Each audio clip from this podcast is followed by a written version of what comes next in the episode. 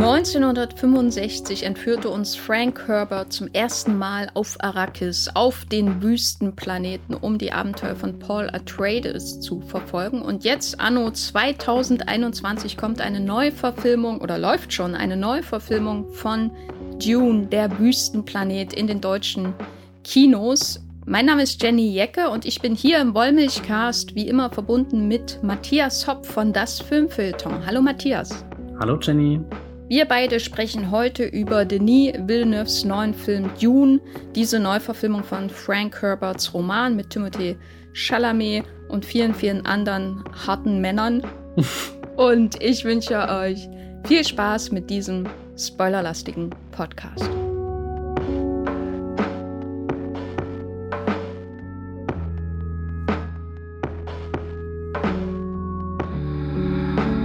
Mann, bin ich froh, dass ich jetzt die Einleitung von diesem Wollmilchcast gemacht habe, weil dann kann ich gleich das Wort weiterreichen an Matthias, der unseren lieben Hörerinnen und Hörern da draußen mal kurz erklärt, worum geht es eigentlich in Dune? Ja, nichts leichter als das. Ich habe den Lynch-Film mehrmals gesehen, aber hätte vermutlich in den zehn Jahren, die ich über Dune nachdenke, nicht die Handlung zusammenfassen können. Desto froher bin ich, dass dann dieser neue Film kam, der der das erstaunlich gut hinkriegt, die Welt vorzustellen und so, so in ganz wenigen Worten ein Gefühl dafür verschafft, was da wirklich los ist. Also ich glaube, das Erste, was ja wichtig ist, es gibt Dune, diesen Planeten, diesen Wüstenplaneten. Dort gibt es eine sehr wertvolle Ressource, die heißt Spice und das wird unter anderem dazu benötigt, um eben die, die interstellaren Reisen zu ermöglichen. Also es ist im Endeffekt der wichtigste Rohstoff im gesamten Universum. Und dieser Planet Dune wird jahrelang von den bösen Harkonnen, das ist ein Haus, könnt ihr euch vorstellen, ungefähr wie bei Game of Thrones gibt es da verschiedene Häuser, die mächtig sind und Einfluss haben wollen. Und die Harkonnen, die sind auf Dune, furchen alles aus der Wüste raus, was sie können, werden dadurch unfassbar reich, doch eines Tages entscheidet der Imperator, nee, das war's. Ihr müsst diesen Planeten jetzt verlassen. Und das sorgt für sehr viel Aufsehen. Ähm, also die Harkonnen sind natürlich total verärgert, weil da geht jetzt ihre große Einnahmequelle verloren. Die Fremen, das sind die Einheimischen auf Dune, die fragen sich auch, was, was passiert jetzt als nächstes? Ist der Planet endlich seiner Friedenszeit nahe oder kommen die nächsten Unterdrücker schon? Und tatsächlich ist der Plan des Imperators ein anderes Haus auf Dune anzusiedeln, nämlich das Haus Atreides vom Planeten Caladan. Das ist eine Welt, die eher von Bergen, von Wäldern und vor allem von Wasser geprägt ist. Und die kommen jetzt in diese staubtrockene Wüste, übernehmen die Spice-Raffinerien der Hakon, die in ganz miserablen Zuständen hinterlassen wurden, weil die Hakon natürlich überhaupt kein Interesse daran haben, dass das Haus Atreides ja gewinnt in seiner Mission. Und angeführt wird dieses Haus Atreides von dem Duke Leto, Leto Atreides, gespielt von Oscar Isaac und sein Sohn ist eben der Paul Atreides, gespielt von Timothy Chalamet, der Protagonist der Geschichte und eine Figur, die in diesem großen Dune-Mythos in so eine ja, messianische Position gebracht wird. Das ist, glaube ich, so die ganz grobe Ausgangslage der Geschichte. Bist du reingekommen in diese Welt, Jenny? Ja, ja. Also ich habe den David Lynch-Film vor Ewigkeiten gesehen. Ich kann an dieser Stelle sagen, das war meine allererste DVD. Mein Bruder hat mir einen DVD-Player geschenkt, weil er, glaube ich, zu dem Zeitpunkt irgendwie in so einem Markt gearbeitet hat, wo die wahrscheinlich vom Laster gefallen sind. Und äh, daneben gab es diese DVD von Dune und ich hatte natürlich eine VHS-Sammlung, aber das, das war natürlich was Besonderes, meine allererste DVD mit diesem Sandwurm-Cover. Äh, ich glaube, so wie das da auf dem Cover zu sehen ist, war es nie im Film zu sehen. Das Cover war sehr fantasievoll, sage ich mal so. Und deswegen hat Dune äh, als Film ähm, schon irgendwie eine Sonderstellung in meiner Erinnerung, obwohl ich als ähm, dezidierter Nicht-Fan von David Lynch den jetzt nicht jedes Wochenende geschaut habe, muss ich natürlich zugeben an dieser Stelle.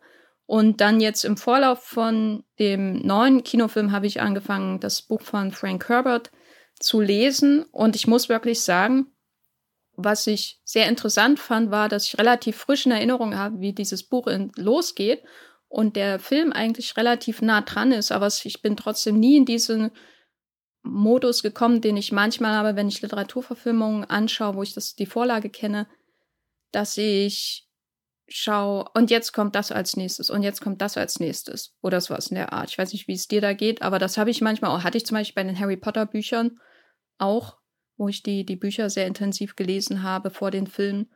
Und dass man irgendwie wartet, na, wie wird denn jetzt das nächste inszeniert, was ich kenne, sozusagen. Das hatte ich nicht. Ich hatte trotz allem schon das Gefühl, da eine neue Welt zu erleben, obwohl ich die natürlich schon durchaus kannte. Wie, wie ging dir das als jemand, der, glaube ich, den David Lynch-Film auf jeden Fall frischer in Erinnerung hat? Ja, also wie gesagt, das Buch kenne ich gar nicht. Den Lynch habe ich bewusst erst geschaut, nachdem ich jetzt den neuen Dune zum ersten Mal geguckt habe. Also irgendwie zur Vorbereitung ausgeklammert, weil ich mir irgendwie versucht habe einzureden, naja, wenn ich die Geschichte nicht auffrische, dann wird der Film spannender dadurch. Aber ich glaube, das wäre völlig egal gewesen, weil der Film es schon sehr aufregend macht, diese, diese ersten Momente zu, zu erleben, einfach irgendwie im Kino. Ich habe den jetzt ein paar Mal geschaut und ich finde, der Prolog ist wirklich ganz großartig geraten. Also er ist noch nicht auf dieser Liga, mit der ein anderes großes Fantasy-Epos beginnt, weil zum einen die Stimme von Kate Blanchett fehlt, aber die Stimme von äh, Zendaya ist natürlich auch sehr toll, um in diese Welt einzuführen. Und ich finde, er wählt die Bilder und die Worte sehr, sehr weise, der Film. Also es ist nicht zu viel und es ist auch nicht zu wenig, sondern ich habe das Gefühl, alles, was gesagt wird, wird mit einem sehr eindrücklichen Bild untermauert und, und was, also wo, wo, der, wo, wo ich jetzt gemerkt habe, jedes Mal, wenn ich diesen Film angefangen habe, im Kino zu schauen, staune ich am Anfang erstmal, weil die Aufnahmen atemberaubend sind. Aber der Moment, wo ich wirklich komplett aufgesaugt werde, wo ich richtig merke, wie es auf einmal so macht und ich bin drinne in dem Film, ist der, wenn Zendaya sagt, doch plötzlich war da diese Stille und, und der, der äh, Imperator hat die Truppen abgezogen und dann siehst du so ein riesengroßes Bild, wo einfach so, so, so Armeen in ein riesengroßes Raumschiff spazieren und im Hintergrund ist so, so eine, ja, irgendwie ein bisschen eine klagende, ein bisschen eine flehende und so eine, so eine ungewisse Musik, die auch vibriert. Und dann sagt sie halt diesen nächsten Satz, wer werden unsere nächsten Unterdrücker oder so sein und weiß nicht, da, da, da habe ich das Gefühl, ich habe auf einmal so, so einen kleinen Spalt im Universum gesehen, was riesengroß ist, auch wenn mir der Film bisher erst ein paar Aufnahmen gezeigt hat. Also ich bin reingerutscht wie in einen Butterkuchen. Sagt man das? Ich glaube nicht. Was ist ein Butterkuchen? Ich habe keine Ahnung. ich finde es auf jeden Fall ein ebenso ansprechendes wie ekliges Bild. Ja. Was, was würdest du denn sagen, sind die Themen, die uns dieser Prolog vorgibt für das, was kommen wird? Also ich fand es sehr interessant, dass nicht im Fokus eigentlich die Paul Atreides Geschichte stand, wo es eher um dieses Messianische, dieses er ist der Auserwählte geht, sondern eher dieses politische Konstrukt außenrum, dass du eben mächtige Häuser hast, die auf fremden Planeten einmarschieren, die ausbeuten, die dort Einheimischen unterdrücken und dass es außenrum dann noch diesen Imperator gibt, der vieles lenkt, aber gar nicht in Erscheinung tritt. Also das fand ich auch sehr gruselig, dass, dass der, der, der gesamte Dune-Film jetzt im Endeffekt die, die mächtigste Person irgendwie ausklingt und du versuchst herauszufinden, was ist denn jetzt sein Spiel, weil warum zieht er die Hakonnen ab und, und der Film gibt ja dann später auch mehrere Interpretationsmöglichkeiten. Also einmal erklärt ja Oscar Isaac, also der, der Leto Atreides, seinem Sohn dann, dass es darum geht, gut, wenn der, wenn der Imperator die Hakonnen abzieht und die, das Haus Atreides hinschickt, dann ist ja ein Konflikt zwischen Atreides und Hakonnen und, und dadurch schwächen sich die Häuser gegenseitig und der Imperator gewinnt wieder mehr an Einfluss, weil er halt gemerkt hat, wer Dune kontrolliert, kontrolliert im Endeffekt die Galaxis, während dann später der äh, Hakonnen-Baron, gespielt von Stellan Skarsgård, wieder eine andere Erklärung hat und also ich glaube, das, was, was für mich die, die ersten, weiß nicht, äh, keine Ahnung, 20 Minuten vielleicht von diesem Dune ausmachen, ist das Bezeugen von einer riesengroßen Machtverschiebung in diesem Universum und gleichzeitig zu wissen, dass alle Figuren, die wir jetzt kennenlernen, dem Untergang geweiht sind. Und das finde ich sehr, sehr spannend, irgendwie da in die Gesichter von Oscar Isaac und so weiter zu schauen, die dann angewiesen sind, so einem zeremoniellen Charakter zu folgen. Also es gibt ja eine ganze Sequenz, die nur dieser, dieser Zeremonie gewidmet ist. Irgendwie nur was fürs Protokoll, wo nur was unterschrieben werden muss, was eigentlich schon lang entschieden ist und trotzdem handeln alle Figuren so, als wird die Entscheidung jetzt in dem Moment gefällt, auch das Siegel, was dann eingedrückt wird und trotzdem guckst du ihn an und, und siehst ganz tief in seinen Augen, dass, dass er weiß, dass er da zum Sterben irgendwie in die Wüste geschickt wird. Ja, das ist eine sehr schöne Beschreibung dieses, dieses, dieser Stimmung, die da am Anfang gegeben wird. Ich fand es in dem Zusammenhang auch interessant dafür oder vor dem Hintergrund, dass wir im Grunde eine klassische Heldengeschichte, zumindest der Anfang von Dune, sehen werden, also über einen Jungen, der im Grunde auserwählt wird, äh, ob nun bei Harry Potter oder anderen Fantasy-Geschichten. Da, daher kennt man das ja normalerweise schon. Das ist jetzt nicht die, die originellste Geschichte von der Welt, dass da ein Junge besondere Kräfte hat. Und das ist ja bei dem Paul Atreides so. Dafür, dass man so eine Geschichte hat, fand ich es interessant, dass am Anfang diese Atreides durch diesen Prolog im Grunde als Fremde geframed werden. Als Fremde, die irgendwo hinkommen, wo sie nicht hingehören. Dadurch, dass man am Anfang die Sicht der Fremen hat auf das, was da herabgesandt wird vom Imperator auf ihren Planeten. Während man ja ebenso den Film hätte eröffnen können nach diesem wunderbaren Was the Dreams. Wie, wie lautet der Satz, Matthias? Äh, Moment, der, der Satz heißt The Dreams are messages from the deep und es wird vorgetragen mit Ja, das ist. Ähm, ich, lie ich liebe diese Sprache wirklich. Keine Ahnung, was es ist. So tief stecke ich in Dune nicht drin, aber, aber das, das ist dieses Be Bene Gesserit äh, Mind Control Ding, oder? Gewesen. Ja, aber, aber die, die sprechen ja rein theoretisch Englisch, wenn sie dieses Mind Control hm. Ding hm. machen, während, während dieses Dreams are Messages from the Deep, das wird ja mit einer Sprache gesagt, die, die wirkt selbst wie eine Sprache, die sich keiner in Morde auszusprechen traut irgendwie. Das ist so ja, ah, ja. ganz stark. Ich muss ehrlich sagen, ich denke mir jedes Mal, na, was sind das jetzt für äh, Wikipedia angelesene Tiefenpsychologie? So, also das wirkt so, Ach so der Satz, der Satz extrem bedeutungsschwanger und gleichzeitig ist so, ja und? Das wissen wir spätestens seit Sigmund Freud und wissen wir auch schon länger.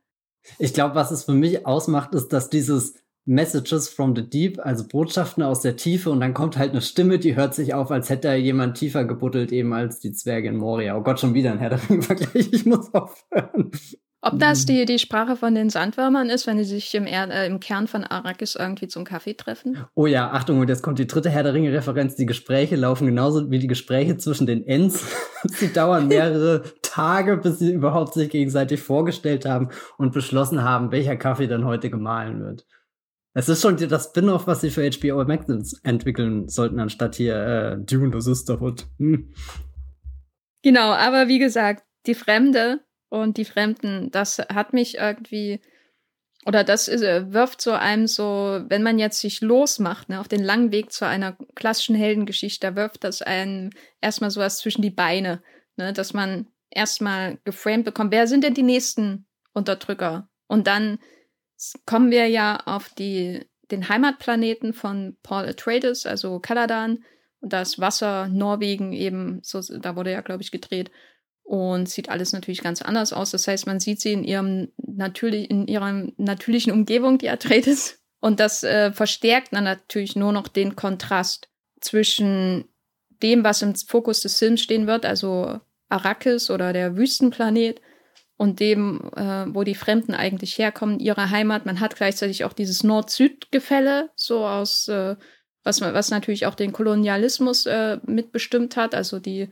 Europäer, die zum Beispiel nach Afrika gekommen sind. Das wird hier natürlich durch die Darstellung der einzelnen Planeten auch nochmal aufgegriffen, im Grunde durch diesen Kontrast zwischen diesem norwegisch aussehenden Kaladan mit dem vielen Wasser und den Bergen und so weiter und dann der Wüstenplanet, was eher wie, wie Nordafrika oder so aussieht.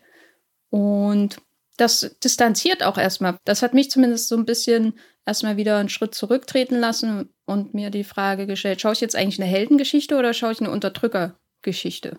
Gerade weil ja am Anfang auch alles sehr militärisch ist, diese Zeremonie, wenn, wenn das Haus Atreides aufgereiht dasteht, könntest du ja auch da dir irgendwie den, den Imperator mit seinen Sturmtruppen aus Wars vorstellen oder so, oder keine Ahnung, fast schon Linie Riefenstahlbild ist das ja eigentlich. Und, und da, also so, klar, du hast Oscar Isaac da, du hast auch diesen Satz, den er zu seinem, seiner rechten Hand hier, Josh Brolin sagt, Smile Gurney, und er sagt, ich versuche es, ja.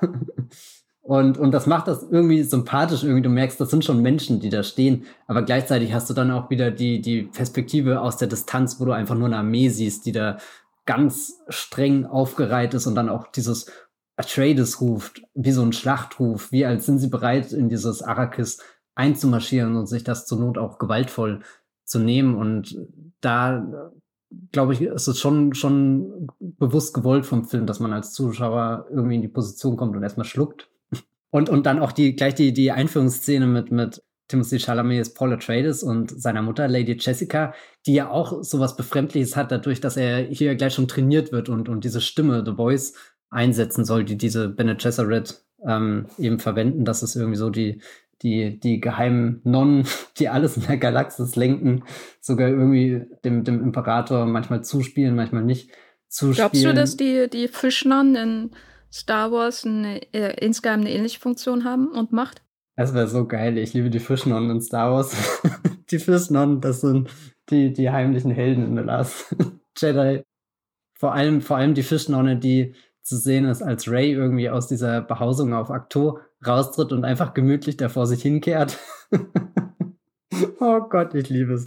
Ja, ähm, nee, und, und äh, also das heißt irgendwie, das ist keine, keine entspannte äh, Mutter-Sohn-Szene, sondern da steckt ja auch schon gleich eine Aufgabe irgendwie drinne und, und dann dadurch, dass diese verzerrte Stimme kommt, die, die ja auch nicht freundlich ist, sondern eben bedrohlich, ja, also ich glaube, dass das House of Traders, wenn, wenn man nicht unbedingt wüsste, dass das vielleicht die Guten sind, könnte man auch davon ausgehen, dass, dass wir jetzt eine ganz furchtbare Geschichte anschauen. Und für mich ist da so eine, so eine wichtige Schlüsselsequenz, wenn der Oscar Isaac zusammen mit dem Timothy Chalamet an den Gräbern der Vorfahren, glaube ich, sind das, stehen auf diesem Keller dann und dann der Sohn irgendwie zu dem Vater hingeht und, und der auch sagt, er würde gerne in die, die, die Mission äh, aufgenommen werden, die jetzt schon vorab rüber nach Arrakis fliegt, um, um, keine Ahnung, um eben vermutlich die Besatzung durchzuführen. Und dann sagt Oscar Isaac so, nee, ich schicke da die Vorhut hin, um eben Bündnisse schon mal zu schließen mit den Fremen, weil ich bin nicht der nächste Unterdrücker, sondern das, was ich eben auf Arrakis versuche, ist was Neues, was anderes, was, was, was vermutlich beide Parteien irgendwie in einem Kompromiss zusammenführt, während ich klar noch immer ein Untergebener des Imperators bin und dieses äh, Spice abbauen muss, da, da führt jetzt kein Weg dran vorbei, aber ich bin eben kein, kein Hakon-Tyrann. Und also das finde ich eine sehr erstaunliche Szene, weil sie einerseits viel, viel in der Beziehung zwischen Vater und Sohn nochmal so, so uns zeigt irgendwie, Paul sieht da was Neues in seinem Vater, mit dem man nicht unbedingt gerechnet hat, aber auch irgendwie das, das größere Bild außenrum mit, naja gut, wir sind hier in einer Galaxis, wo fremde Planeten belagert werden, aber es gibt auch andere Wege. Hm, na, ich fand ihn ein bisschen expositorisch, wie viel, aber wenig später gibt es dann diese Szene, wo er ihm im Grunde sagt, dass das Wichtigste ist, dass es sein Sohn ist und nicht sein Nachfolger und ihm auch so ein bisschen tätschelt am Gesicht. Und das war für mich schon oder schon so ein kleiner Durchbruchsmoment, um zu verstehen, was eigentlich zwischen den beiden abgeht. Weil die ja sonst eigentlich gar nicht so viele Szenen miteinander haben in diesem Film und auch relativ schnell dann natürlich auch getrennt werden. Und das hat irgendwie, na, geholfen ist übertrieben, aber es hat äh, Oscar Isaacs Figur jenseits der Menschlichkeit, die er sowieso transportiert durch sein charismatisches Auftreten. Hat ihn auf jeden Fall menschlicher für mich gemacht, weil er schon sehr so ein, so ein autoritärer Macker ist. Ne? der den, den Kopf des Stieres, der, glaube ich, seinen Vater getötet hat, ich weiß nicht mehr genau, wie das war, ähm, da äh, auf sich herabstieren hat die ganze Zeit, egal wo er wohnt. Und äh, seine, seinen zurückgekämmten Haare, sein, sein markiger Bart, die Männer, mit denen er sich umgibt, also einmal Jason Moore als Duncan Idaho und dann Josh Brolin, was ja auch erstmal so ein Casting ist, was man nicht auf der Zunge zergehen lassen muss. Äh, was sind so die markigsten Darsteller, die man heute in Hollywood findet? Thanos und, und Aquaman. Thanos und Aquaman und dann hat er noch Dragster Destroyer in dem Film. und also allein, wenn wir uns erstmal auf so diese Menschen von Kaladan beschränken, also die Leute, die im weitesten Sinne zum Haus von Atreides gehören, das sind das ja schon alles sehr markige, sehr, sehr maskulin, übertriebene äh, oder übertrieben maskuline Menschen, so, vor allem Männer natürlich, die äh, allen voran natürlich auch Oscar Isaac, aber wie gesagt, Jason Momoa und ähm, Josh Brolin, der auch den Trainer im Grunde spielt von Timothy Chalamets Paul, der spielt ja den Gurney. Und es wird uns ja auch schnell eine Kampfszene zwischen den beiden gezeigt. Man sieht, wie hart das Training ist, wie unerbittlich auch ein bisschen das Training ist. Keine Angst vor Schmerz und so weiter. Das ist alles schon sehr, sehr markig. Und mittendrin ist dieser Timothy Chalamet, äh, der sich vielleicht insgeheim nach einem Pfirsich sehnt. Hm. Wie, wie nimmst du denn, wie nimmst du denn das Casting wahr? So, in, wenn du dir vorstellst, man hat diese Messias-Figur, die besetzt werden muss und dieses Kaladan, diese umgebenden Männer, die alle äh, bereit sind, jederzeit in den Krieg zu ziehen. Ähm, warum ausgerechnet Timothy Chalamet für diese Rolle? Was bringt er mit so als, als Charakteristiken? Also auf alle Fälle, was du jetzt schon angedeutet hast, er ist komplett konträr zu all den anderen Figuren, die ja wirklich wirken, als leben sie schon sehr lange in dieser Welt und haben jede einzelne Regel in- und auswendig gelernt. Ich glaube, der, der am lockersten noch ist, ist vielleicht der, der, na, Aquaman, Jason Momoa. Eben auch, weil er mit diesem Lessing, ah, my boy reinkommt und im Gegensatz zu den anderen erwachsenen Figuren auch wirkt, wie als ist er derjenige, der früher mit äh, dem kleinen Paul Atreides mal gespielt hat. Während irgendwie Lady Jessica schon als, als, als er noch ein Kind war, sagte, wenn du den Lego-Baustein haben willst, dann befiehl es mir. Use the voice. Ein Lego-Stein kann dich nicht hören. Sprich mit ich musste gar nicht so oft an den Call Me By Your Name ähm, Timothy Chalamet denken. Ich musste vielmehr an den äh, Little Women Timothy Chalamet denken. Also der, der schon irgendwie ein bisschen in diesem, diesen gesellschaftlichen Strukturen drinne sitzt, aber am liebsten auch einfach nur mit den coolen Nachbarsmädchen rumtollen würde durch die Gegend. Und finde, er, er macht da auch so, so eine kleine Wandlung durch. Also, dass ihm am Anfang wirklich den, den Sohn abkauft, der da rüber zu seinem Vater blickt und irgendwie ist das aufregend, dass er sich gerade hier für diese Zeremonie die, die, die Uniform anziehen muss und, und er wirkt ja auch sehr, sehr ehrgeizig in dem, was er alles über seine neue Heimat schon vorher lernt.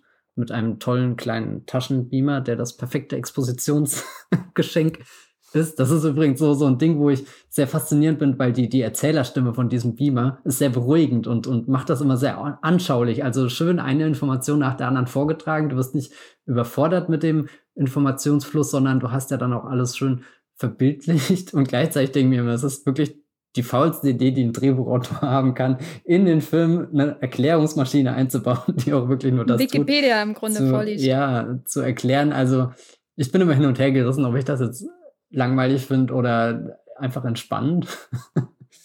Aber das mag ich irgendwie, dass, dass er da so, so, ein, so einen Ehrgeiz hat, sich äh, in was anderes reinzudenken und er ja oft auch dann später auftritt als eine junge Figur, die sich sehr viel angelesen hat, auch in diesem Punkt von den Menschen um sich herum, unterschätzt wird. Also so, ich glaube, viele nehmen, also so gerade Gurney oder so nimmt ihn ja auch als den, den Kämpfer wahr, der weiter trainiert werden muss und ist erstmal gar nicht so interessiert mit, naja gut, könnte, könnte man auf Dune auch anders überleben als außer im direkten Kampf zum Beispiel. Also so, so macht sich Gurney so viel Gedanken über die, die Anzüge, über, über den Wasservorrat oder so, der ja dann auch ganz wichtig wird und also so, so, da, da kommt so was Jugendliches zum Vorschein, was auch nochmal sehr schön in der Szene deutlich wird, wenn all die alten Männer des Atreides-Hauses dann mit dem Anführer der Fremen, dem Stilgar, gespielt von Javier Bardem, konfrontiert werden und, und da ja auch schon, also da, da ist so ein Aufeinanderzugehen da, aber da hängen sie auch noch viel in gewissen Strukturen und Rollenbildern fest, während Timothy Chalamet, wenn er da spricht, da spricht ja wirklich ein ganz anderer Mensch, ein ganz junger Mensch, der, der die Welt aus ganz anderen Augen und mit weniger Vorurteilen oder sowas sieht und der dann auch einfach zugeben kann, ja, wir können euch nichts geben, wir sind im Endeffekt schon noch die Besatzer, die hier sind. Und, und das sind Momente, die ihn deutlich herausheben. Und ich glaube, der, der nächste große Sprung, den er macht, ist dann natürlich, wenn die Geschichte vorangeschritten ist, die Hakon den Planeten angreifen, irgendwie das Haus Atreides dem Erdboden gleich gemacht wird, nach und nach die Menschen in seinem Umfeld sterben und er mit seiner Mutter in der Wüste flüchtet und, und nach einer Nacht, die sie da, da irgendwie unter dem Sand verbracht haben, trifft er wieder auf Jason Momoa, also Duncan Idaho, irgendwie den, der auch so als, als coolen Helden ideo, äh, idealisiert hat. Also er ist ja fast schon so ein Fan. Ich glaube, wenn es Sammelkarten von Duncan Idaho gäbe, er hätte bestimmt drei Stück und die wären alle unterschrieben. Und dann findet aber auf einmal so, so, so, ein, so ein Wechsel statt, dass er jetzt auf einmal der, der Herzog Paul Atreides geworden ist, weil sein Vater tot ist und, und Jason Momoa kniet sich dann auch so vor ihm nieder. Er legt ihm freundschaftlich die Hand auf der Paul und sagt, naja, in unserer Beziehung ist schon noch alles so, wie es vorher war. Also wir sind schon noch my man, my boy. Aber es gibt dann so eine Einstellung, die Paul Atreides ein bisschen von unten filmt. Also die Perspektive, die der kniende Jason Momoa in dem Moment inne hat. Und da hat Timothy Chalamet auf einmal ein unglaublich hartes Gesicht. Und, und das ist immer der Moment, wo, wo ich das Gefühl habe, da signalisiert der Film ganz deutlich, dass sich was in ihm verändert hat, dass er nicht mehr der Junge ist, den wir am Anfang kennenlernen, der noch schüchtern versucht, diese Stimme auszuprobieren, die Befehle auszusprechen, sondern dass er da merkt, er muss jetzt über sich hinaus wachsen und muss, muss eine, eine Anführerpersönlichkeit werden. Und da bin ich am gespanntesten, ob er sich das nur einbildet, dass er das werden muss oder ob er das wirklich ist. Ja, das fragen sich, glaube ich, auch die Fremen. Vor allem Stilgar. Ja. Ja, auf Kaladan ist er noch so ein bisschen der romantische Held. Ich meine, er hat ja wirklich auch so, so Bilder, in denen, durch die er läuft, äh, da könnte man sich auch gut vorstellen, wie außerhalb der Kamera Caspar David Friedrich sitzt, um, um da zu malen, wie eine einzelne Figur durch Wind, äh, zwischen Wind und Wellen durch die Landschaft läuft und äh, sich irgendwie in geistig gesehen in Gedichten verliert oder irgendwie eine Sehnsucht sich hingibt. Das ist schon sehr romantisch. Also mich, ich musste immer irgendwie mir vorstellen oder daran denken, dass er irgendwie wie Lord Byron oder so durch Schottland äh, oder wo auch immer Lord Byron langgelaufen ist, wahrscheinlich eher Venedig oder so, passt nicht so gut, äh, da durch die Gegend läuft und äh, Gedichte formuliert in seinem Kopf oder einer Liebe nachtrauert oder sowas in der Art. So, so wird er uns am Anfang geframed in, auf Kaladan und das begleitende Element so dieser, dieser Menschen, die wir da am Anfang kennenlernen auf dem Heimatplaneten von den Atreides, ist aber von, von Anfang an auch dieses Motiv der Maschinen, die sich in irgendeiner Form, hm, ich würde sagen, besitzergreifend breit machen.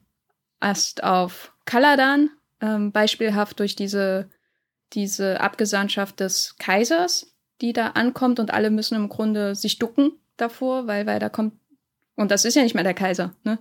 Und trotzdem war da ein Zeremoniell aufgefahren, als hätte, hätten die Rebellen gerade das Imperium bezwungen.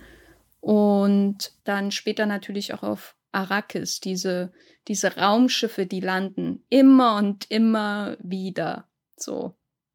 Ich habe äh, bestimmte Interpretationen dafür, warum das passiert oder was das oder ich habe versucht, mir beim zweiten Anschauen von äh, Villeneuve's Dune mir so, so ein bisschen herzuleiten, was es eigentlich für einen Effekt hat, wenn diese Szenen eher häufig so aufgebaut sind, dass irgendwie ein Raumschiff landet oder startet, meistens eher landet, verschiedene Raumschiffe, runde Raumschiffe, eckige Raumschiffe, Libellenraumschiffe, Flieger, was weiß ich, ist jetzt glaube ich nicht der Fachausdruck. Wie wie ging's dir denn jetzt mit diesen Szenenabläufen, diesen Gegensatz zwischen den Menschen, die wir am Anfang kennenlernen, und dann diesen vielen, vielen Maschinen, die dann durch die Luft schwirren und landen. Ich fand jede einzelne dieser Maschinen unfassbar faszinierend. Also ich hätte da noch stundenlang weitergeschaut, auch wenn das ein Frederick Wiseman-Film gewesen wäre, der einfach nur die Landung und das Abheben von den Raumschiffen beobachtet. Das fängt schon an in dem Prolog, wo du diese, diese Spice, äh, den Harvester keine Ahnung, siehst, wie er da abgesetzt wird und, und das Bild ist ganz neblig. Du siehst nur so ein paar verschwommene Lichter und, und kannst auch die Kontur nicht richtig ausmachen, aber du siehst einfach, dass das wie so ein Kraken da reingesetzt wird in die Welt und sich dann da irgendwie so durchfräst wie ein Ungeheuer. Also es hat was total Entfremdendes und, und ich glaube, das, das ist ein Aspekt, der, der mir in den, sobald sie Caladan verlassen, der ja jetzt nicht unbedingt warm wirkt, aber doch irgendwie eine gewisse Geborgenheit ausstrahlt. Und dann kommen sie nach Dune mit diesen libellenartigen Schiffen zum Beispiel. Also sehr eindrücklich finde ich die Szene, wenn sie das erste Mal über Arrakins fliegen, die Stadt. Das wird lange aufgebaut, dass es dort jetzt hingeht und fragst dich die ganze Zeit, wie, wie sieht das auf, aus? Und dann ist das einfach nur so, so eine pyramidenmäßige Stadt, aber keine Menschenseele ist zu sehen. Es sind wirklich nur Platten im Endeffekt, riesige, mächtige Platten, kein, kein Leben, kein Nichts und, und dann gleiten da langsam diese, diese Schiffe über, knapp über dem Boden. Du hast das Hitzeflimmern, äh, die Musik klackert da nur. Also es fühlt sich immer an, als, als spannt jemand gerade so ein Brett Holz und das würde jeden Augenblick einfach zerbrechen. Und also es ist, ist in dem Moment einfach wahnsinnig faszinierend zu erleben, wie sich irgendwas vorwärts bewegt in, einen, in eine ja, lebensfeindliche Umgebung. Also alles, was wir über Arrakis, über Dune, diesen Planeten erfahren, ist ja, dass, dass es dort fast unmöglich ist zu überleben. Es ist heiß, du, du hast die, die Fremen, die dich überfallen können, du hast die Sandwürmer, die dich überfallen können. Wirklich, du musst dir eine Stadt schaffen, die, die mehr ist als eine Festung. Das ist ja eigentlich nur ein einziger riesiger Bunker und, und auch die, die ganzen Räume sind ja wirklich so gebaut, dass du nur massive Wände irgendwie hast, wie als begibst du dich im Endeffekt in dein eigenes Grab. Also der, der Dieter Traders, der muss nicht mal in die Wüste gehen, um zu sterben. Der, der wird einfach direkt in die Grabkammer verfrachtet, dort einbalsamiert und äh, zu gedeckt. Und die Schiffe sind, glaube ich, so ein bisschen so ein Weg, sich in dieses, äh, in diese Welt hinein zu bahnen, irgendwie, weil sonst, glaube ich, die Menschen kommen da gar nicht rein. Ne? Filmt ja die Menschen oft so, also das ist mir auch schon bei dem Blade Runner Film von ihm aufgefallen, dass die Menschen oft sehr klein und unbedeutend wirken, im Gegensatz zu irgendwelchen riesigen Science-Fiction-Kulissen, die er da sonst aufbaut. Also bei Blade Runner ist es dann diese, dieses verlassene Vegas oder, oder das ja neon durchflutete ähm, Los Angeles, wo zwar irgendwie viel los ist, aber eigentlich ist da doch vor allem Einsamkeit so, so das, was ich mitgenommen habe aus dem Film. Und ich glaube, in, in Dune gäbe es all diese Schiffe nicht. Die Menschen würden einfach vermutlich stehen bleiben und irgendwann verschwinden. Und mit diesen Schiffen können sie irgendwie vorwärts gehen und, und es taucht ja auch mehrmals auf in dem Film, dass, dass du dann in diesen helikopterartigen, libellenartigen, rotierenden Geräten drinnen bist und dann zum Beispiel auch in diesen Sandsturm gerätst, wo du ja komplett verloren wärst, wenn du nicht die schützende Hülle um dich rum gehabt hättest. Jetzt würde mich aber, würden mich deine Interpretationen interessieren, die du da schon hast. Na, ich bin nicht so weit weg von dir oder so. Äh, ich finde das Raumschiff-Motiv, da das ja auch andere Planeten betrifft, nicht nur Arrakis, ist für mich so ein Ausdruck von Besitzergreifung, so wie die Raumschiffe landen, wie sie starten natürlich auch, aber vor allem landen. Äh, das wäre also so wie es gerade auf Kaladan passiert, wirkt das schon immer so als müsste man, wenn man am Boden ist, ehrfürchtig sein und würde so ein bisschen ein Stück Macht abgeben, weil da kommt dieses Raumschiff und landet einfach, ne? Also wenn du einfach ein Raumschiff hast, das landet, dann, dann ist, bist du schon im Besitz über die Fläche, wo du landest und so. Weil man könnte die auch abknallen, aber das macht niemand. Außer dann später beim Kampf und selbst da verlieren sie. Ja, die Atreides, die haben wirklich nicht so viel drauf. Anyway, das ist das eine. Und wenn man dann weiterdenkt, die, die Maschinen, äh, wie wären die, die Harkonnens, die ja so quasi der Gipfel der Ausbeutungen des Kapitalismus sind, dargestellt, dann wirkt das, dann sehe ich dann eher nicht mehr Raumschiffe, sondern einfach Säcke von Geld, die da landen. also dieses, die Raumschiffe oder Fluggerätschaften, die sie da haben, sind ja nicht alles Raumschiffe. Die sind für mich schon Ausdruck von, von diesem Wirtschaftssystem, auch das ja letztendlich auf dem Spice beruht. Äh, das ist ja auch ein schönes Motiv, dass die, die interstellaren Flüge von dem Spice abhängig sind, dass das nicht nur high macht, sondern einem auch irgendwie quer durchs Universum schickt mit diesen ähm, und ich fand die, die Idee, die visuelle Idee wirklich schön, diesen ähm, selbstgebauten Wurmlöchern, die sie da im Grunde ja. haben. Das fand ich toll, diese Bilder von diesen riesigen Schläuchen im All die aussehen, als hätte man sie aus Keramik geformt und dann kommen diese winzigen runden Raumschiffe daraus und man manchmal sieht man sogar, wenn man reinschaut, Hinten die andere Planeten Seite. Oh, ja. Genau. Das hat mir sehr gut gefallen, aber das ist für mich alles Ausdruck von von Geld, von Wirtschaften, von Bauen, von Menschen, die sich Planeten unterwürfig machen, um sie auszubeuten, um dann darauf zu landen, sie sich äh, den Besitz zu ergreifen. Das kulminiert ja auf Arrakis, wo die Harkonnens erst dargestellt werden mit ihren riesigen Schiffen und ihren vielen, vielen Soldaten, die du ja auch schon erwähnt hattest, so aller Linie Riefenstahl. Und dann sieht man die Atreides Und die erste Einstellung, wo man wirklich sieht, wie ihre Landungsschiffe da kommen, da musste ich an Bomben denken. Jetzt würde man gleich eine ganze Reihe von Bomben, zum Beispiel über eine Stadt, ähm, abwerfen. So sah das aus, diese länglichen Raumschiffe, die so in die Vertikale gehen, was sehr ungewöhnlich aussah. Und am Boden hat man die dann gar nicht mehr so richtig gesehen oder sie haben ihre, ihre Haltung verändert. Das habe ich nicht so richtig nachvollziehen können. Aber es sah auf jeden Fall, ich musste sehr stark an so, so Flächenbomberei denken. Insbesondere natürlich aus dem Zweiten Weltkrieg.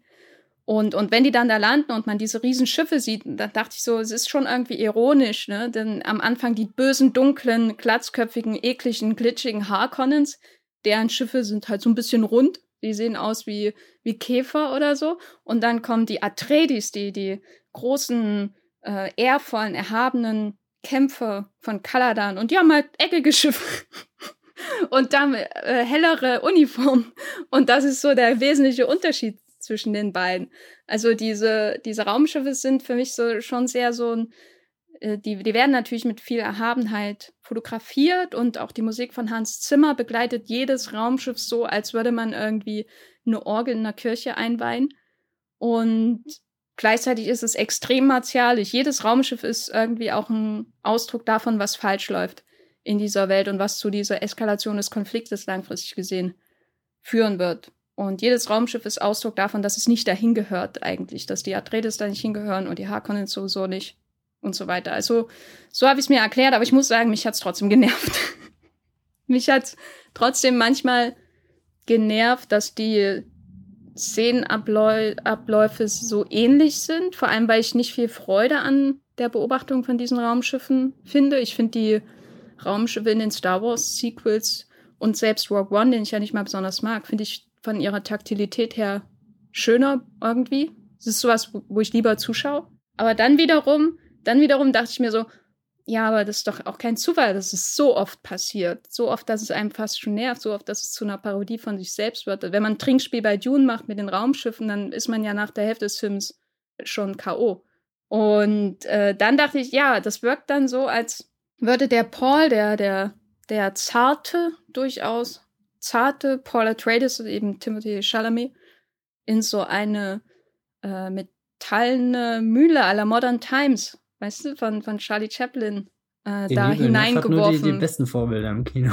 ja, hineingeworfen werden zwischen diesen vielen, vielen metallenen und so, so Dingen, die da letztendlich aber auch immer fehlen, ne? Das ist ja auch die Krux des Films. Vor allem die Libellenflugzeuge, die, die sind technisch nicht sehr ausgereift, finde ich. Was, was hältst du von denen? Na, bei denen finde ich zum Beispiel, also die sind die, die für mich am überzeugendsten in Szene gesetzt sind, im Sinne von, was lerne ich alles über das Schiff kennen. Also so am Ende habe ich fast das Gefühl, ich könnte steuern oder weiß, was die Stärken und Schwächen sind, auch wenn ich das natürlich kein Meter kann. Aber da, da kriegt man einfach viel mit, ist halt auch das Schiff, was am prominentesten vertreten ist. Weil du jetzt gerade dieses gesagt hast, warum wiederholt sich das immer? Und das ist mir auch aufgefallen. Und irgendwie habe ich nie drüber nachgedacht, weil ich es genossen habe jedes Mal, wenn es passiert ist. Aber es also ich glaube, es ist wirklich um die Feindseligkeit des Ortes, dass du immer dieses langsame Vordringen hast. Und dann sind ja auch diese gewaltigen Schiffe, die, die all die Outsiders auf Arrakis bringen, ja ein schöner, äh, oder was heißt ein schöner, ein, ein äh, zumindest markanter Gegensatz zu den, den riesigen Getümen, die ja eigentlich schon auf Arrakis vorhanden sind, nämlich die Sandwürmer. Und die sind ja sehr organisch, die sind aus Fleisch und Blut.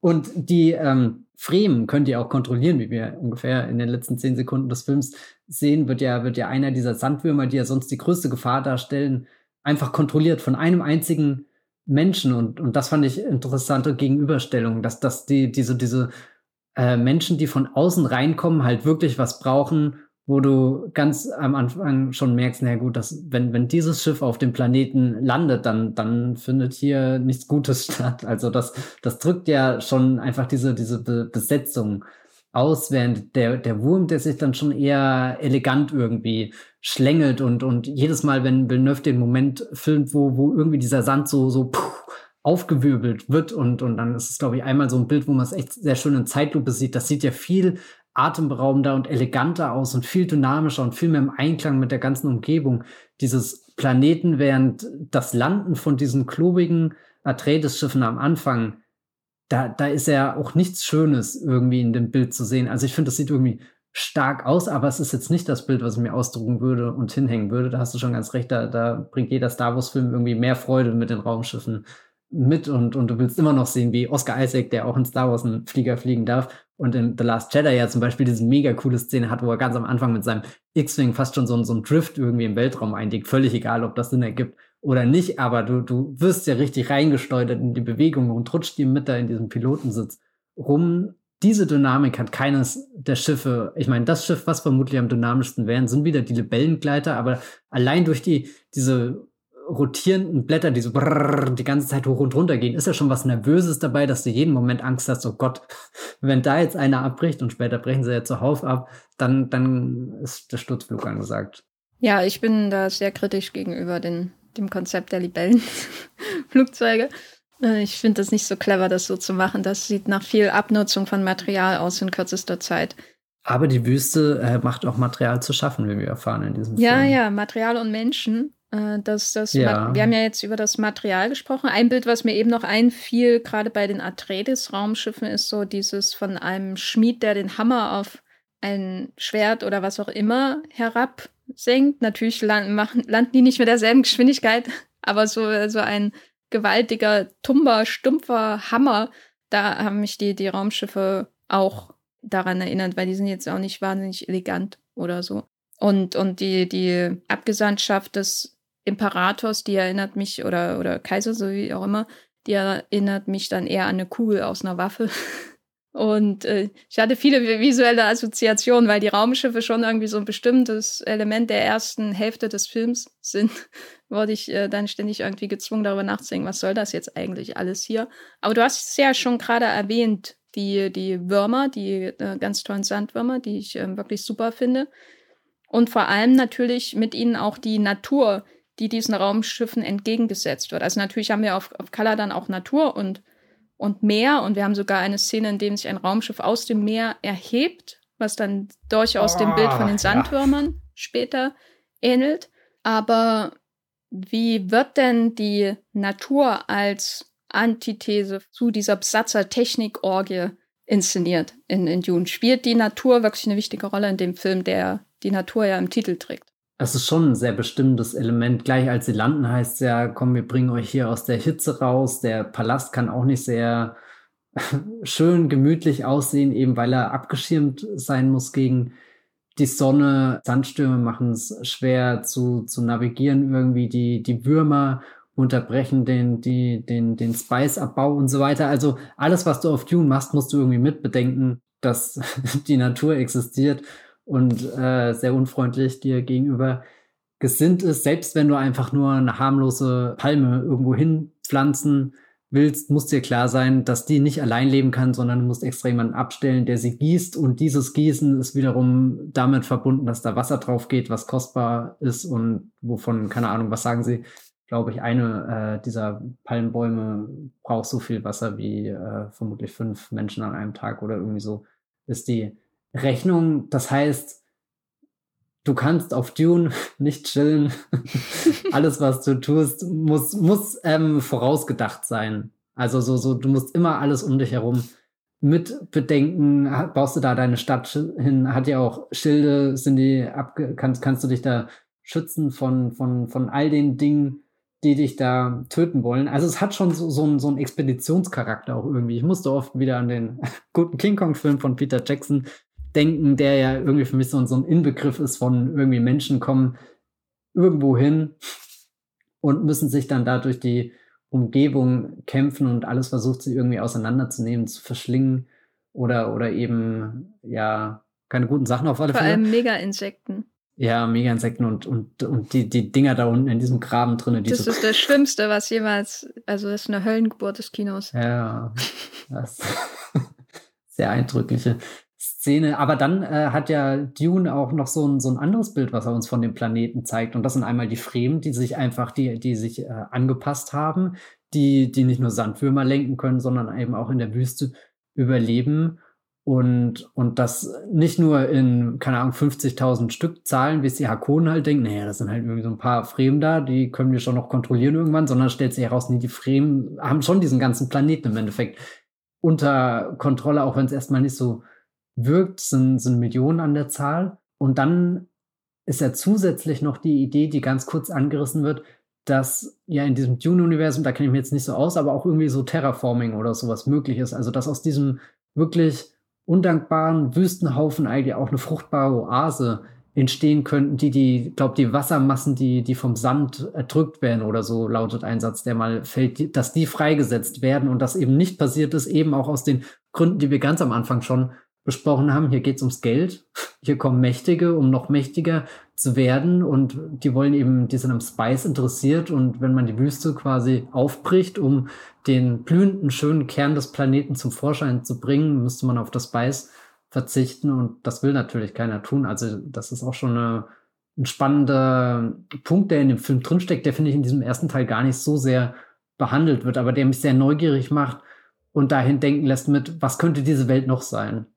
Mm, was mich so ein bisschen stutzig gemacht hat oder wo ich mich gefragt habe, ob das vielleicht an Denis Villeneuves Interessen liegt, war, dass, die Wüste, dass ich die Wüste ziemlich langweilig fand. So in ihrer Inszenierung. Klar, wenn da der, der Sandwurm durch, durchschwimmt. ich meine, die, die Parallelen zum Meer sind natürlich sehr auffällig und später sieht man ja quasi eine Brandung von Sand am Gestein als würde man irgendwie an, an Ufer eines äh, Meeres oder so stehen. Äh, als sie da vor dem Sandwurm fliehen, dann brannte, dann hat man richtig so die Brandung von diesen Sandmassen und so. Also es ist schon ein Vergleich zum Meer, der, der nahe liegt. Mm, und wenn der Sandwurm da durchs Meer schwimmt, dann ist das schon sehr, sehr beeindruckend. Auch diese Detailaufnahmen von den Knöcheln, die im Sand versinken, das, das, die zitternde Oberfläche des Sandes und so, das ist äh, sehr eindrücklich, gibt so ein Gefühl für die Macht der Natur einfach auf, auf diesem Wüstenplaneten. Aber darüber hinaus, visuell habe ich das Gefühl gehabt, dass er eigentlich sehr wenig rausholt, abgesehen von seinen Terence Malick Gedächtnisvisionen mit, ah. mit Zendaya, die da die, den, oder die Kamera gerade am Anfang natürlich im Prolog, wo man ähm, wirklich das Glänzen des Spice äh, im Sonnenlicht sieht und, und den Staub, den, den Sand wirbeln sieht und so weiter. Das ist natürlich alles sehr hübsch, aber irgendwie habe ich mich gefragt, ob Denis Villeneuve sich, sich für Sand interessiert. Klingt, da ist vielleicht eine komische Frage, aber nee, äh, ich richte es an dich. Interessiert sich Denis Villeneuve für Sand oder für Maschinen? Ich glaube, er interessiert sich für die Idee von Sand, aber ich glaube, am besten kriegt er die, die Wüste eben zu fassen in diesen traumartigen, visionartigen Sequenzen, wo es nur um so ein paar, paar Bilder geben, die eben diese Idee transportieren, wo ich immer merke, dass ich ein bisschen enttäuscht von dem Film bin, ist die erste große Wurmbegegnung in der Wüste, wo, wo hier Oscar Isaac, Timothy Chalamet und so weiter mit so einem Libellenkopter in die Wüste fliegen, um mal so eine Spice-Raffinerie zu begutachten. Hier beim Abbau und dann kündigt sich gleich schon der Wurm an und das Ding muss weggeflogen werden, aber das klappt nicht. Also alles sehr dramatisch und das führt dann eben dazu, dass sie auf dem Wüstensand landen müssen. Und da wird ja Paul auch zum ersten Mal, also das wirkt ja so wie, wie so ein zweites Mal den Planeten begehen. Er filmt ja da sehr deutlich, wie, wie er den, den Fuß auf den Sand setzt und, und das ist eine ganz andere Art und Weise, wie er das inszeniert, als am Anfang, wo halt das ganze Haus irgendwie mit seinen Riesenschiffen auf dem Flugplatz oder was auch immer Landeplatz ankommt. Also das fand ich interessant, aber danach, wie sich diese Szene entfaltet und sie haben ja scheinbar mega viel Aufwand betrieben, das auch richtig im Wüstensand gedreht mit, weiß nicht, einer Riesenstraße, die sie in die Wüste gebaut haben. Und da habe ich das Gefühl, das kommt nicht wirklich rüber, der, der Aufwand, der dahinter steckt in der Szene, weil es dann doch nicht so eindrucksvoll gefilmt ist, wie ich das gern hätte oder mir auch immer vorgestellt habe. Also vor allem denke ich da jetzt an das eine Bild, wo du die Totale hast. Gurney und Paul rennen auf der, keine Ahnung, zu dem Schiff und im Hintergrund wird wieder der Sand aufgewirbelt und eigentlich sollte das ein mega eindrucksvolles Bild sein, aber irgendwie finde ich es auch nicht besonders eindrucksvoll, sondern denke mir immer, das, das könnte deutlich besser dargestellt werden. Das könnte werden. auch in Transformers 2 vorkommen, oder? Da ist da auch Wüste sehr wichtig. Ja, ja, da, da ist Wüste auch sehr wichtig. Auch der erste Transformers-Film hat schon so Wüstensequenzen. Also ich bin ein bisschen hin und her gerissen. Ich finde, er hat teilweise wirklich atemberaubende Aufnahmen von der Wüste drinne, wo ich auch hier ein Lob für Greg Fraser aussprechen will. Äh, den mag ich sehr als Kameramann und er hat ja wirklich schon sehr viel mit Wüste gemacht. Also eben nicht nur Rogue One, sondern ich denke da auch viel an den Maria Magdalena-Film mit Joaquin Phoenix und Rooney Mara. Das ist auch bezeichnend, dass ich gerade Joaquin Phoenix zuerst genannt habe, in einem Film, der ausgewiesen Maria Magdalena heißt. Also ich mag schon sehr, wie wir so eine, so eine Trostlosigkeit in der Wüste einfängt. Aber manchmal bei Dune habe ich auch das Gefühl, es wirkt noch so, wenn du, wenn du Filmmusik oder wenn du den Film schneidest, hast du auf Temp-Musik, die du drüber legst. Also Musik, die quasi die Idee ist von der Musik, die, die dann später da sein soll. Also, dass du anstatt vom Herr der Ringe Soundtrack zuerst die Kamina Burana meinetwegen da hast. Die gibt dir das Gefühl vor, die gibt den Takt dann vor, so wird der Film geschnitten. Und manchmal habe ich das Gefühl, in Dune verstecken sich noch so ein paar von diesen Bildern. Ohne dass dann die richtigen, die richtig geilen Bilder, die du von, keine Ahnung, 150 Millionen Dollar. Quasi. Ja, ja, genau so. Bei den Visionen und allem habe ich das Gefühl, da, da haben sie schon die besten Aufnahmen drin, die sie, die sie gefunden haben. Und zwischendrin fehlt so, ja, vielleicht auch die Kraft, noch mehr aus dieser Wüste herauszuholen. Ich meine, später nochmal ein ganz eindrucksvolles Bild ist ja, wenn sich der Wurm vor dem Paul aufbaut in der Dunkelheit in der Wüste. Und da habe ich auch immer das Gefühl, das ist ein starkes Bild, aber es sollte noch viel stärker sein. Ja, ich meine, ich bin, ich, ich, ich mag die Würmer, die sind mir sehr sympathisch und ich mag auch, ich finde es auch schön, dass sie, dass er das so hinauszögert, bis man wirklich mal so einen aufgerichteten Wurm sieht und dann sieht man auch seine Hautoberfläche schuppenartig fast schon und dann sieht man die, die Härchen slash Zähne oder was auch immer das in seinem Mund ist, was sich da so um den Rachen slash ein Auge, keine Ahnung, äh, formiert. Und da habe ich mich schon sehr drüber gefreut, dass die, dass das sehr sorgsam und äh, nicht überbordend mit diesen Würmern umgegangen ist, weil die ja das offensichtliche Spektakelelement des Films eigentlich oder der Story sind.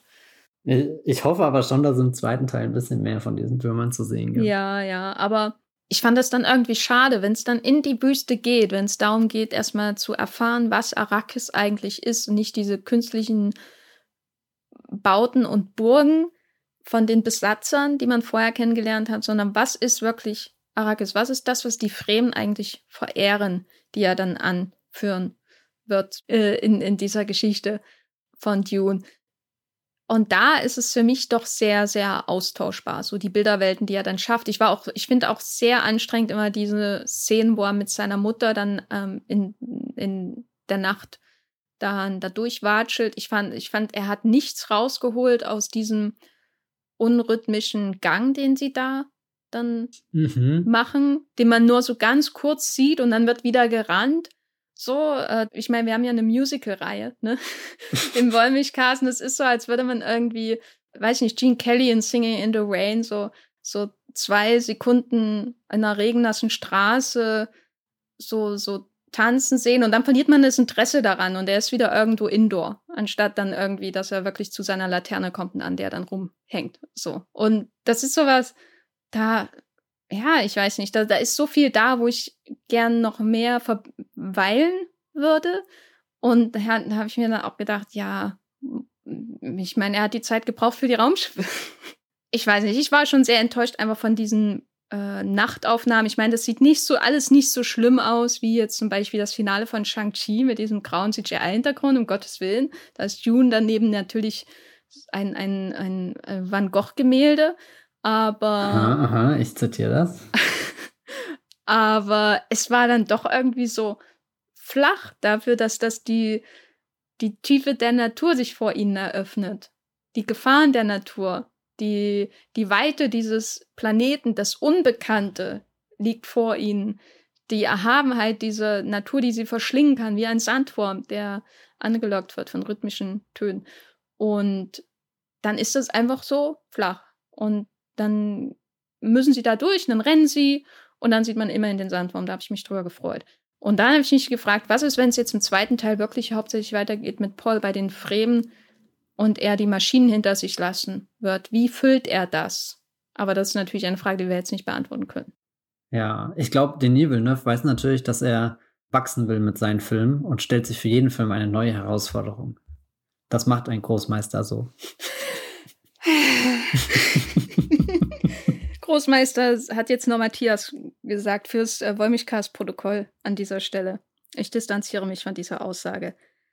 Wo wir schon bei Sand sind, der hat ja, besteht ja aus Sandkörnern und die haben Struktur. Matthias, wie sieht die Struktur, wie, wie siehst du die Struktur von Dune, der ja wechselt zwischen einer äh, geradlinigen Erzählung und äh, diesen Visionen? Äh, wie kriegt er das ins Blockbuster-Maß? Kriegt er das ins Blockbuster-Maß?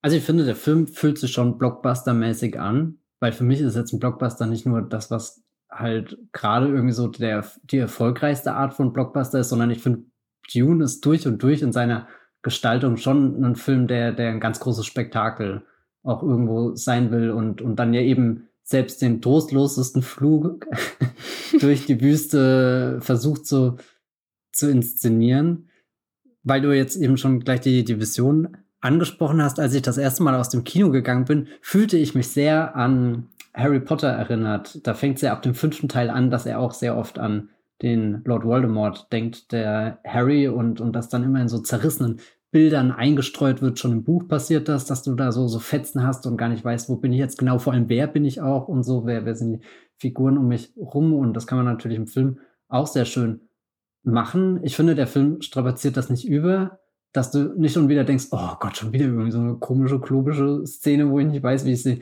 einordnen soll. Ich glaube, der, der Moment, wo er vielleicht den Bogen ein bisschen überspannt ist, wo er so eine ganze Schlacht irgendwie anteasert, die zur Handlung von Dune Part 1 noch nicht stattgefunden hat und vielleicht dann in Meinst Dune du, wo, Part wo, 2 stattfindet. Äh, Timmy sich durch die Gegner meuchelt?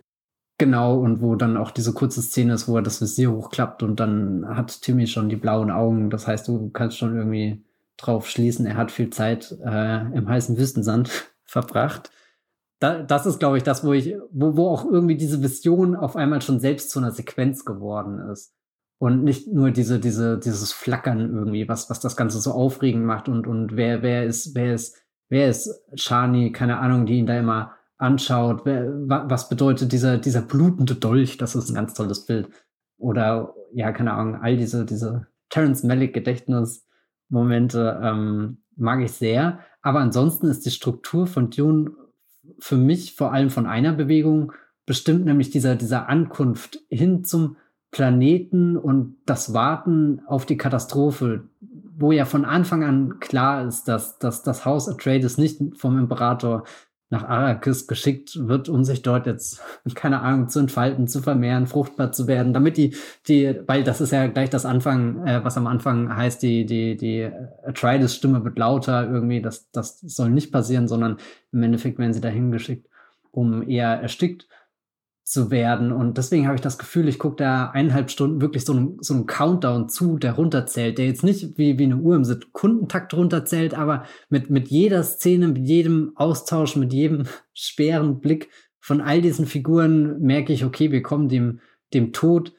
näher und, und jedes Mal, wenn ich den Film geschaut habe, merke ich auch, wie mich das aufsaugt, wie ich auch so, so einen Pulsschlag krieg und, und eben diese, dieses, dieses Einfliegen in die Stadt ist dann schon einer der, der, wo die Spannung für mich am unerträglichsten ist, weil ich keine Ahnung habe, was da passiert. Da sind keine Menschen, da ist nichts Freundliches und trotzdem soll das jetzt der Ort werden, wo der Film steht. Also da, das finde ich wirklich super spannend und dann wird das natürlich entfesselt in einer Sequenz, die, weiß nicht, gefühlt eine halbe Stunde geht, wo Hakon mit Sadauka-Armee angreifen, also zwei riesige Schlacht, Schla äh, äh oder keine Ahnung, zwei riesige Heere, die dann einfach auf Arakins gedroppt werden, über Arakins herunterkommen.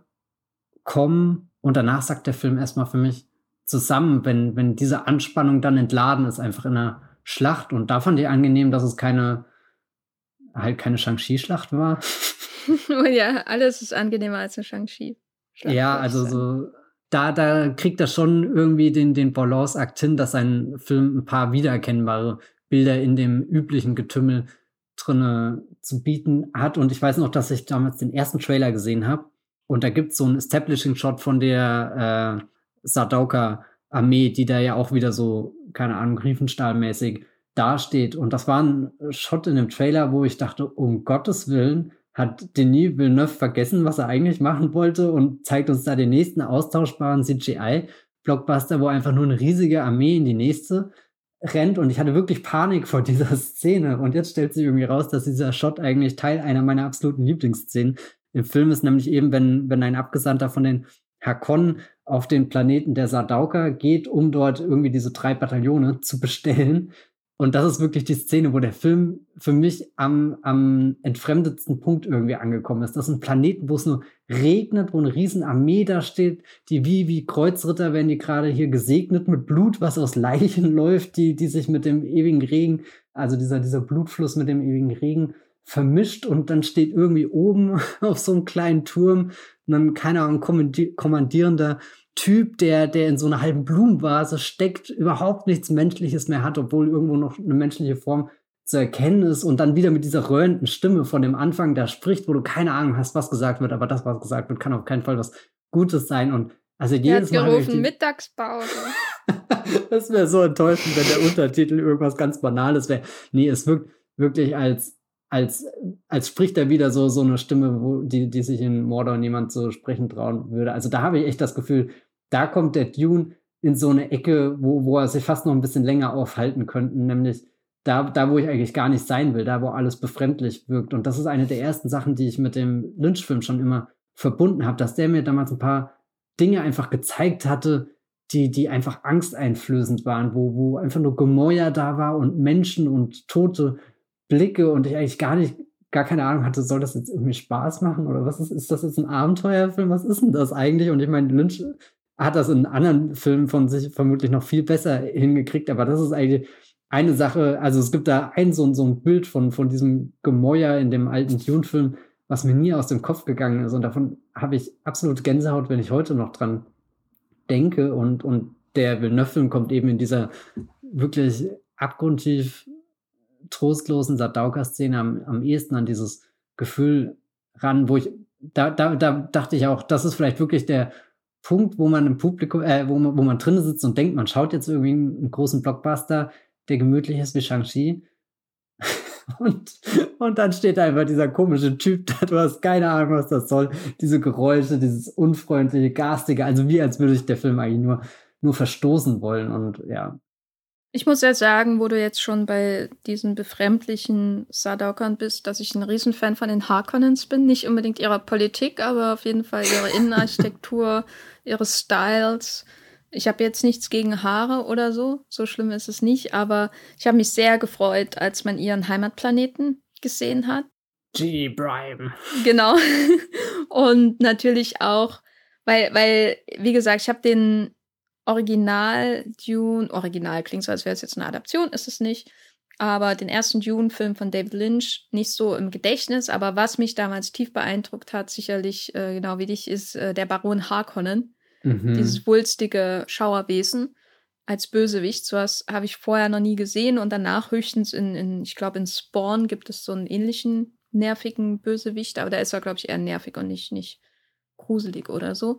Und dieses Wesen, dies man, also ich wusste ja nicht, wer ihn spielt und dann habe ich das mhm. Gesicht von Stan Skarsgård erkannt und dachte so, ja, das ist hier der, der König des Schweißes äh, äh im Kino. Äh, Stan Skarsgård, achtet mal darauf, niemand schwitzt so schön abstoßend und kalt wie Stan Skarsgård im Film. Und der ist die perfekte Besetzung eigentlich für, für Harkon, wenn man so die Beschreibung sich vorstellt. Dann ist Stellan Skarsgård, äh, und das wusste ja auch schon Gore Verbinski, das ideelle, der ideelle Mensch, um so einen, einen zum Monster gewordenen Menschen darzustellen. Und überhaupt diese, diese Latex-Bösewicht, der David, das Maulchen, der das sein, sein Henchman oder Berater oder also persönlichen Assistenten, glaube ich, spielt, ähm, der ja auch in Suicide Squad äh, mitgespielt hat im neuen. Und natürlich Dave Bautista, die Kleidung, die Inneneinrichtung, diese glitschige, dieser glitschige Spinnenhund, den sie da als Haustier haben. Also da wäre ich auch gern noch länger geblieben. Finde ich ehrlich gesagt interessanter als, als Arakin äh, und, und die, die Atreides-Familie, muss ich sagen. Und für mich ist der Film wirklich lebendig geworden, als die Harkonnens auf Arrakis gelandet sind, wieder als sie zurückgekommen sind. Nicht, dass ich jetzt ihren Case unbedingt verteidige. Ich bin nicht dafür, dass die ha Harkonnens über Arrakis herrschen. Ich bin da sehr neutral, ehrlich gesagt. Aber dieser Angriff, diese Invasion von den Harkonnens, das ist wirklich nach diesen monotonen, durchaus repetitiven Bilderwelten mit den Raumschiffen, die landen und so weiter und so fort, dann einfach mal wirklich nicht nur zu sehen, wie Raumschiffe landen, sondern wie Raumschiffe alles zerstören, was unter ihnen liegt und Menschen aus den Raumschiffen kommen, um alles zu zerstören, was vor ihnen äh, steht. Also wirklich dieses Grundmotiv des Films, dieses Inbesitz nehmen, quasi zur logischen Eskalation zu führen, nämlich dann zum Krieg.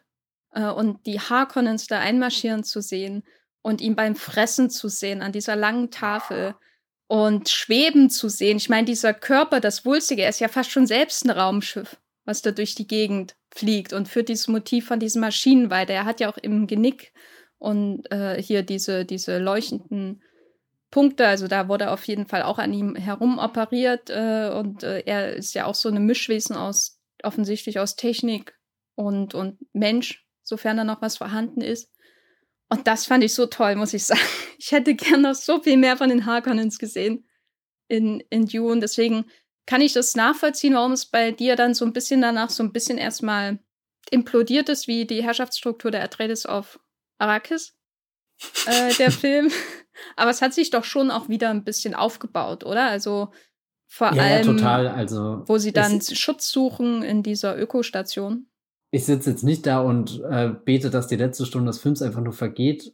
Ich spüre halt irgendwie, dass diese eineinhalb Stunden wirklich, da, da, da denke ich nie nach, da, da rutsche ich einfach durch und danach merke ich halt, dass der Film sich aufbaut und abbaut.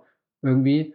Das habe ich jetzt keine Ahnung, um mal den ersten Herr der Ringe als Vergleich zu nehmen. Da habe ich irgendwie das Gefühl, der, der baut sich halt von Anfang an auf und endet in einer unfassbaren Szene, wo Frodo und Sam irgendwie noch eine weitere Strecke anschauen, als die, die sie zurückgelegt haben, also da, ich, ich wüsste aber auch nicht, wie, wie du diese, diesen, diese Rieseneskalation auffangen sollst in dem Dune. Also ich meine, das, das geht dann einfach mal richtig los, das Feuerwerk. Übrigens, mein Lieblingsbild ist, wenn Timothy Chalamet und Rebecca Ferguson am Ende aus der Distanz die Schlacht anschauen. Du siehst diese, diesen Dämmerungshimmel, du siehst den Rauch, du siehst noch das Feuer, die Explosion, es ist bläulich, gräulich, ihre Silhouetten. Also ich fand die Szene auch toll. Ja. Da habe ich mich auch jedes Mal gefreut, dass sie kommt. Aber ich musste gleichzeitig daran denken, dass in George Millers Mad Max Fury Road ja. äh, Furiosa sich da die Knie niederlässt auf einer dieser Dünen und schreit. Und George Miller zum Beispiel ist jemand, der Interesse an Sand hat, wollte ich an dieser Stelle nur sagen. Und das merkt man den Filmen an. Das ja. ist meine Kategorie von Regisseuren. Leute, die Interesse an Sand haben und Leute, die kein Interesse an Sand haben. Ich finde, das ist eine Kategorie, die viel zu wenig gewertschätzt wird. Ich glaube, Gore Verbinski mag Sand auch. Oh ja, George ja. Lucas auch. Ja, ich glaube, Villeneuve mag Sand nicht. Hm. David Lean, glaube ich, mag auch Sand. Oh, David Lean, der wälzt sich darin. Noch heute im Grab. der, der rollt heute noch in der Wüste rum. oh Gott. Du hast ja schon den Herr der Ringe erwähnt. Wie löst denn Villeneuve dieses Problem, dass er nur die Hälfte von dem Buch verfilmt in diesem ersten Film. Uns wird ja gleich gesagt, Dune Part One, also da kommt noch mehr, aber ich meine, Peter Jackson hatte immerhin ein ganzes Buch für den ersten Film. Hm. Also ich habe jetzt nicht das Gefühl, dass ich unbefriedigt wirklich aus dem Film rausgehe, als dass mir jetzt noch sehr viel fehlt, obwohl ich rein theoretisch durch den Lynch-Film auch weiß, dass da noch ein ganzer Klotz kommt. Ich finde es sehr interessant, dass er so einen kleinen, ruhigen Schluss irgendwie nimmt, nachdem irgendwie ganze Planeten fast schon umgesiedelt wurden, irgendwie die Häuser mit ihren Riesenschiffen da am Anfang rumkommen. Also, dass der Film mit so einem galaktischen Maßstab wirklich einsteigt und, und jetzt sagt, hier das ganze Universum, all eyes auf Dune gerichtet, auf Arrakis gerichtet, obwohl man davon ja gar nichts mitkriegt, weil der quasi im Dunkeln liegt, dieser Planeten, keine Satelliten, die über ihm kreisen. Das finde ich auch sehr faszinierend, dass es, dass du da dieses, dieses Riesenimperium hast, wo alles kontrolliert werden kann und trotzdem gibt es noch irgendwo so ein, so ein, so ein Punkt in der Galaxis, der, der einfach nicht kontrolliert, nicht gezähmt, nicht erforscht oder so ist, wo, wo, wo irgendwas abseits des Sonnenlichts stattfindet, wo, wo die schlimmsten Verbrechen ausgetragen werden können und keiner kriegt's mit und tatsächlich passiert das dann. Und dann geht der Film irgendwie weiter, tiefer in diese Wüste hinein, konzentriert sich auch auf immer weniger Figuren. Also dann sind es ja vor allem wirklich Paul und seine Mutter Jessica, die im Mittelpunkt der Handlung stehen und, und hat dann so eine Sequenz, wo es einfach darum geht, dass sich zwei Leute totschlagen. Und also ich weiß nicht, ich, habe immer das Gefühl, der, der Film sollte da nochmal so ein größeres Moment aufbauen.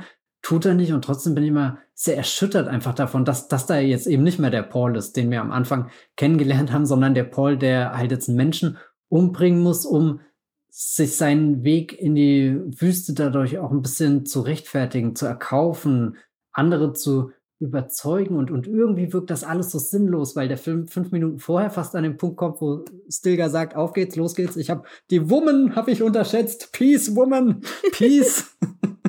Lasst uns einfach aufbrechen, wir, wir gehen jetzt da tiefer hinein, aber dann gibt es da jemand anderen von den Fremen, ich glaube Jamies, Jamies, der, der da eben nicht mit einverstanden ist, die Outsider ähm, reinzuholen, aufzunehmen oder ihnen vielleicht sogar so viel Entfaltungspotenzial zugestehen, dass sie zu, zu eben diesen auserwählten Figuren werden, wo es ja verschiedene Namen in dem Film auch für gibt. Und da habe ich irgendwie so, so eine Ehrfurcht auf einmal vor dem Film, dass er nicht komplett auf der Note endet, aber dass das schon so, so einer der Schlusspunkte ist, einfach dieser, dieser in meinen Augen irgendwo sinnlose Kampf, dieses sinnlose Blutvergießen, was ja auch Timothy Chalamet in eine interessante Position bringt, wenn, wenn, wenn jetzt der, der zweite Teil sich mehr darauf fokussiert, wie er sich mehr als Auserwählter wahrnimmt, aber im Endeffekt der, der wichtigste Schritt, den er bisher da in die Richtung gemacht hat, ist jemanden zu erstechen. Hat er schon mal jemanden erstochen im Film? Oder ermordet? Pff, nicht, dass ich wüsste, oder? Hm, wüsste ich, meine, ich jetzt auch einen, nicht. Hat einen, hat einen Pfirsich gegessen, aber das ist weit von Den Pfirsich hat das sowas von destroyed, glaube ich. Ja, aber nicht nur er. Na gut, vielleicht hier in diesem Königsfilm da. Ah, The King. Nee, hieß der so? The King? Ja, da ist The King. Das ist auch wirklich der generischste Name, den man sich einfallen lassen kann. Mit Robert Pattinson, der Titel Timothy. Ja, wie, wie. Arpets hätte ich, glaube ich, auch gerne in der Rolle von Paul gesehen. Der hat auch sowas oh. leicht Zerbrechliches manchmal. Naja, da Robert Pattinson momentan eine sehr gute Beziehung mit Warner hat und Warner hat den zweiten mm. Dune-Film produziert, könnte ja sein, dass das Casting für den zweiten Teil, der vielleicht irgendwann nächstes Jahr gedreht wird. ich sehe ihn in der Rolle des Imperators. Wer den, wer den französischen, was spielt er da? Auch so ein, so ein Fürst irgendwie, oder? Oder äh, Ja, der, er ist der, ich glaube, der Thronfolger, der Dauphin. Genau, der Dauphin. Ja, ja. Er hat auf jeden Fall schon mal jemanden getötet. Aber interessant, also die beiden Filme so hintereinander, kurz hintereinander gemacht haben. Ich meine, June ist, glaube ich, besser als The King. Ja, Gut, das ist mein Fazit sagen, zu tun, ja. nein. Ähm, ich glaube, du magst beide Filme nicht so sehr wie ich, oder? genau, ja. Nee, es hat, hat mich nur habe ich mich nur gefragt, weil ich das Casting schon sehr clever finde. Darüber haben wir auch am Anfangspodcast ähm, gesprochen. Und am Ende wird er ja quasi in die Riege der, der Männer aufgenommen durch diese Tat. Und ich muss sagen, ich fand diese ganze Episode sehr ermüdend. Am meisten Freude hatte ich an Javier Bardem, der einfach keinen Bock drauf hat. So, der sehr hat, hat er keinen Bock drauf als Schauspieler? Nee, der, oder die Figur, Figur, die Figur Figur so ist einfach nur ja, get ja. on with it. Weißt du? Äh, wie in, in dem Monty Python-Film, wo das immer wieder kommt. Und er ist einfach so, ja, Frau, Frau, ne? Das wäre gerade im Almodovar-Film in so einem Ehedrama oder so.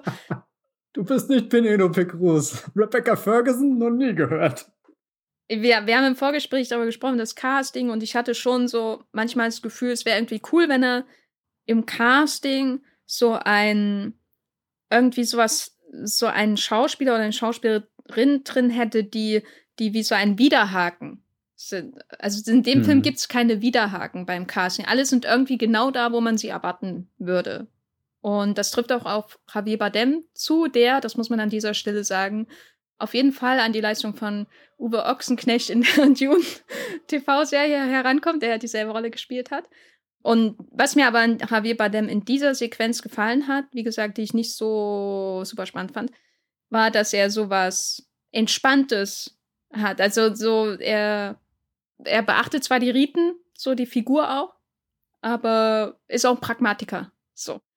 Und ja, ja. das bringt der Javier Bardem sehr schön rüber in einem Film, wo alle sehr, sehr angespannt sind, die ganze Zeit, genau wie die Musik von Hans Zimmer. Und das ist schon was Erfrischendes bei ihm.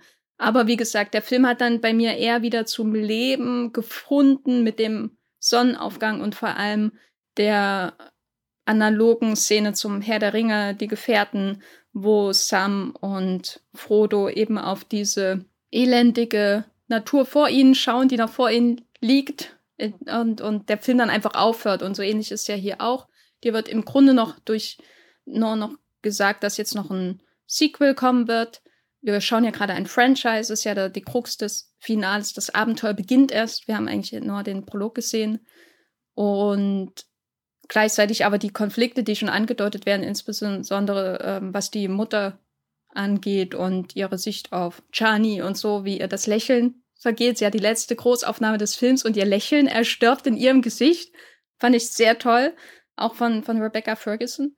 Und das Ende hat mir dann wieder gefallen, muss ich sagen. Das wollte ich nur sagen.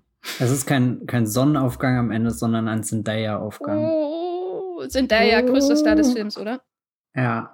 Ähm, weil du gerade ihren, ihren Blick am Ende erwähnt hast, ich finde, sie hat auch schon im Prolog einen Mega-Blick, wo, wo sie gerade erzählt mit, naja gut, das sind die Hakonnen, die uns hier ausbeuten. Und dann sieht man doch kurz so ein bisschen angestriffen einen Überfall, wo, wo Fremen quasi aus dem Sand rausschießen. Und dann gibt es eine Einstellung von ihr, wie sie mit blauen Augen auch in dieser, dieser, ja, keine Ahnung, Überfallssituation, aber diese, die, sie ist nicht mittendrin, sondern beobachtet das eher so, aber ihr Blick, also das ist ein Blick, den Zendaya echt viel zu selten hat, weil der, der sowas richtig, ja, ich weiß nicht, irgendwie so, sowas angepisstes hat, wobei ich glaube, davon gibt es in Euphoria auch mehr, aber auch sowas von, ich bin mir dieser, dieser Tragik wirklich bewusst, dass, dass mein, meine Leute seit wirklich Jahrzehnten darunter leiden müssen und, und das ist langsam Schluss. Ja, sie hat doch was, was Hartes, auf jeden Fall.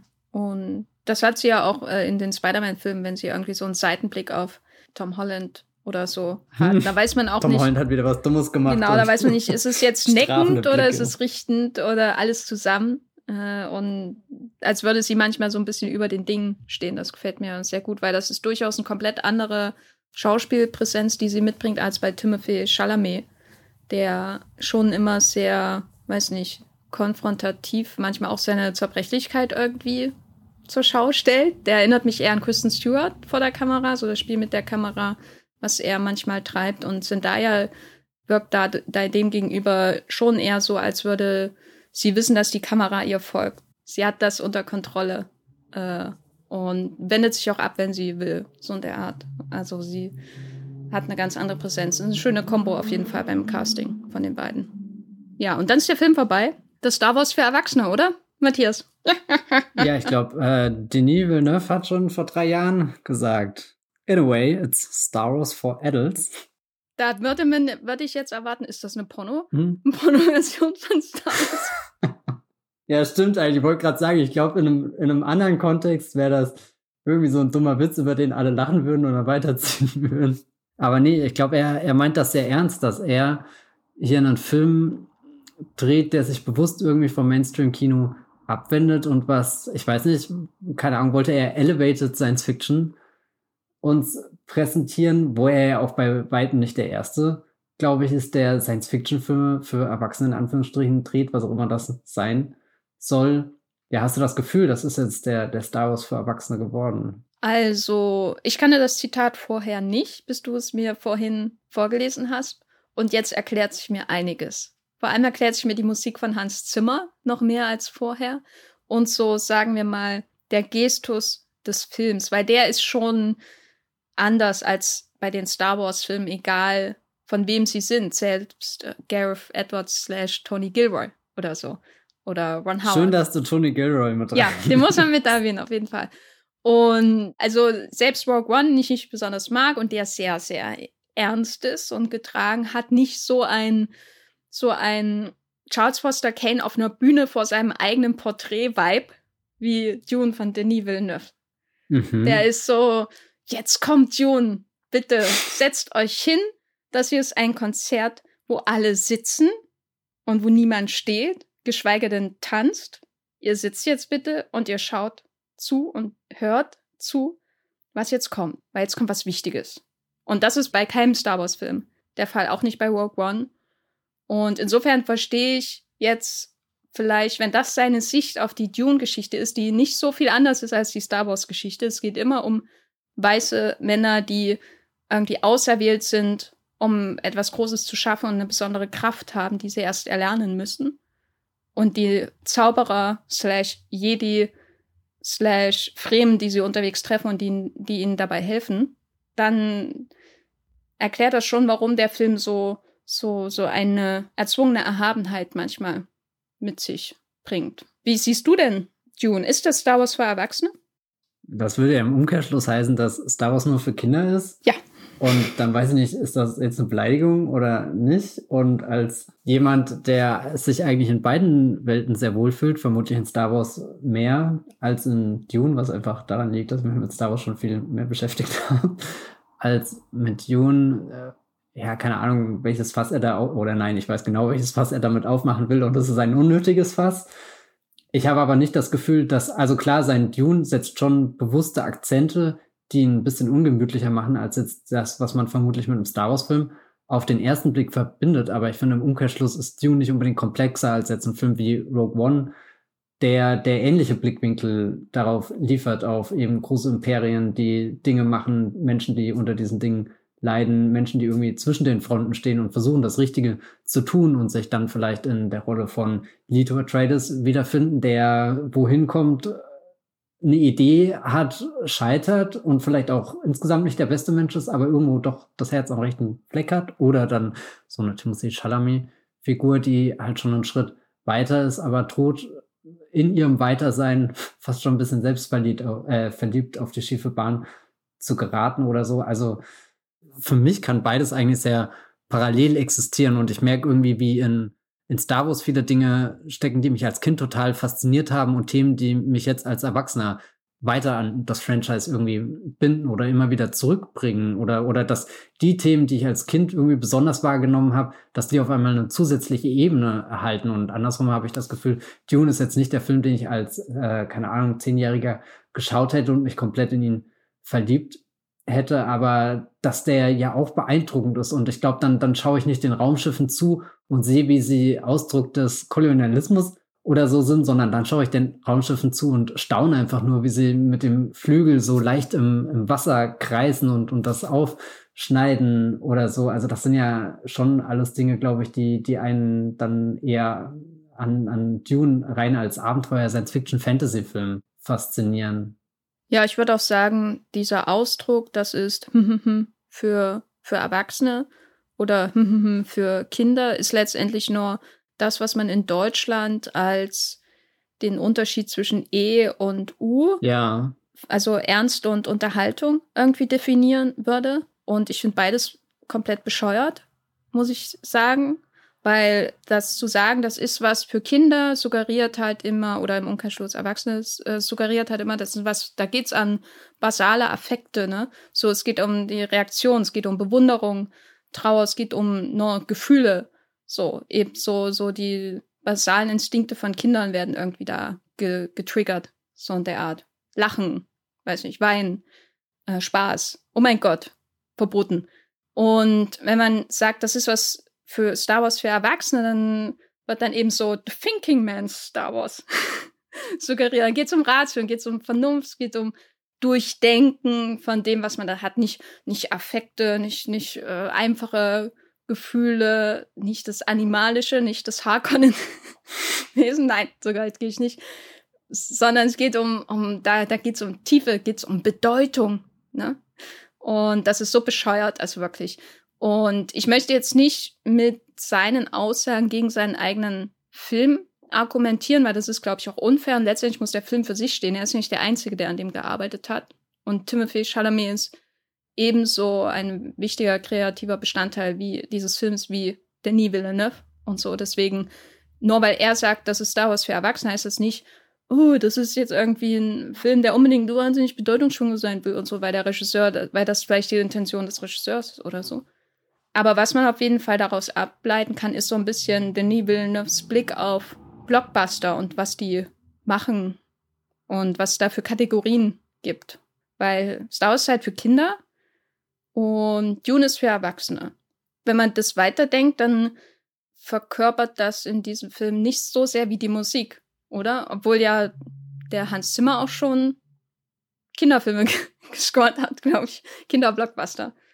Weil äh, für mich war nichts so bedeutungsschwanger in diesem Film wie die Musik. So, obwohl ich da die Bedeutung oft nicht nachvollziehen konnte.